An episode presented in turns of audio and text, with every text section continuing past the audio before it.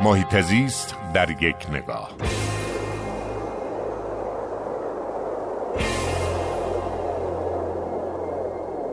امسال همزمان با برگزاری المپیک ریو اتفاق جالبی افتاد و ورزشکاران شرکت کننده در المپیک ریو کمپینی رو راه انداختن با عنوان یک کنیم درجه. در این کمپین ورزشکارانی حتی از کشورهای جنوب مثل افغانستان هم شرکت داشتن.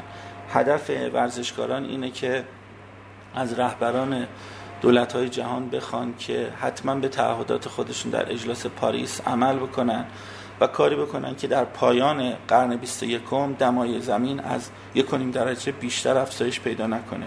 اینکه ورزشکاران به این صرافت و آگاهی و درک رسیدن که در یک آوردگاه بزرگ جهانی دقدقه های محیط زیستی یکی از مطالبات جدیشون باشه نشانه مثبتیه و امیدوارم که این رویه همچنان رو به گسترش باقی بمونه. در این حال امسال ما در المپیک ریو شاهد بودیم که ورزشکاران از آلودگی منابع آب در برخی از در واقع میادینی که ورزش های آبی برگزار میشه شکایت داشتن و خود این مسئله و این حساسیتی که ورزشکاران دارن نسبت به ملاحظات بهداشتی و محیط زیستی باز هم می‌تونه یک نکته مثبت باشه و هم یک نکته منفی در کارنامه برگزار کنندگان المپیک ریو. المپیکی که برای نخستین بار همه 172 کشوری که در شرکت کردن یکی از گونه های در حال انقراض جهان رو به نمایندگی هم می‌کردن تا به مردم جهان بگن که وضعیت بسیار خطرناکه.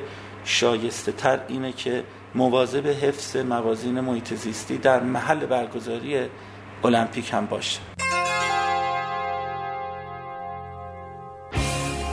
هر جا حال محیط زیست خوب است حال مردم خوب است.